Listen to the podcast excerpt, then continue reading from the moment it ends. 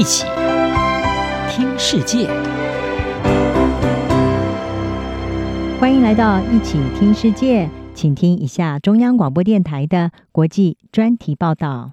今天为您播报的是新腐败，中国半导体巨额投资成烂尾。中国晶片制造业最近陷入混乱，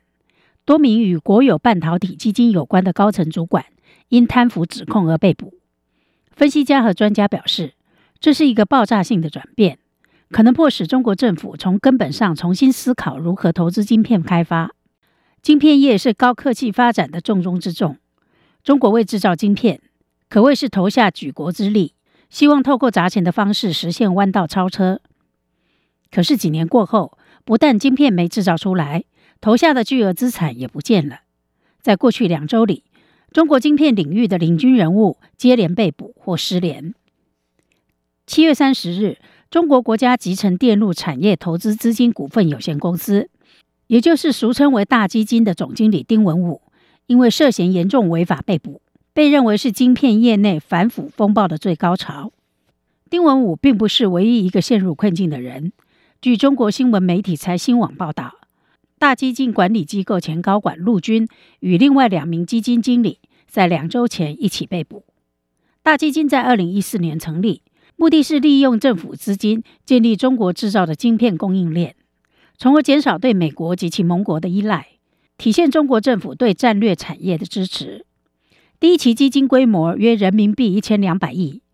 2019年10月，大基金2期注册成立，注册资本为人民币 2041.5 亿元。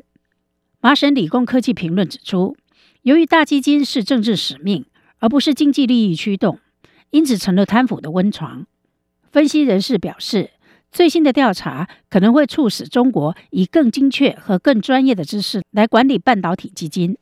2014年，中国中央政府决定利用公共资金来解决晶片产能缺口的问题。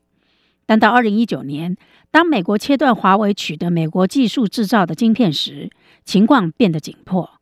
半导体行业传统上依赖全球供应，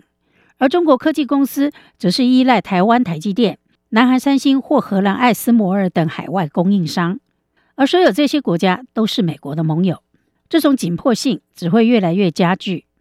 美国正加强挤压中国获得先进晶片技术的能力，甚至要求艾斯摩尔停止向中国出口旧的光刻机，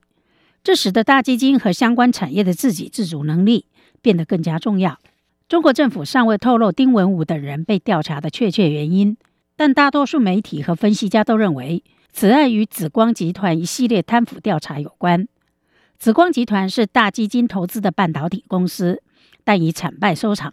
紫光集团成立于1988年。是中国历史最悠久的晶片制造商之一。2015年，紫光集团要上新闻头条，当时收购美国半导体业者美光科技的计划遭美国政府阻止。紫光集团许多雄心勃勃的收购计划都获得大基金的支持，大基金至少投资紫光集团及其子公司20亿美元，用于开发晶片制造、快闪记忆体晶片和 5G 晶片。紫光集团最终在2021年破产重组。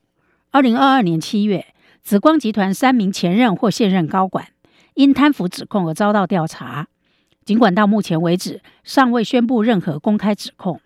目前尚不清楚紫光集团的破产是否直接触发了大基金内部的反贪腐地震，但大基金采取的策略是先砸下巨额投资，再看看最后能留下什么。长期观察家表示，这种策略是滋生贪腐的完美土壤。美国智库卡内基国际和平基金会研究员希恩表示，这是我一段时间以来所听说过的最不令人惊讶的贪腐调查。这并不是因为我知道丁文虎这个人贪腐，而是当你在一个四周有那么多钱的行业时，如果没有重大的贪污丑闻，才会更令人惊讶。希恩表示，问题很大一部分是因为缺乏精确性。中国知道需要投资半导体，但不知道应该优先考虑哪个特定子行业或公司。中国被迫透过反复试验和错误来学习，是透过紫光集团破产和美国不断扩大的技术封锁等问题来得到感受。希恩指出，中国的下一步应该是对特定公司进行更有目标性的投资。全球战略顾问公司欧布莱特石桥集团资深副总裁崔欧洛表示，这可能意味着大基金将有新老板，一个更精通获得财务回报的人。大基金的许多经理人来自政府背景，缺乏相关经验。目前正接受调查的丁文武曾经是中国工业和信息化部的部门主管。崔欧洛指出，需要有能力的人来管理这个大基金，了解这个产业、金融，并且不会资助没有良好商业基础的专案。崔欧洛表示，这些调查可能最终对中国半导体业有利，因为他们凸显了政治驱动资金的局限性，并可能导致大基金更能依赖市场基础来进行管理。由于对自给自足的担忧加剧，北京对实验的兴趣正在减弱，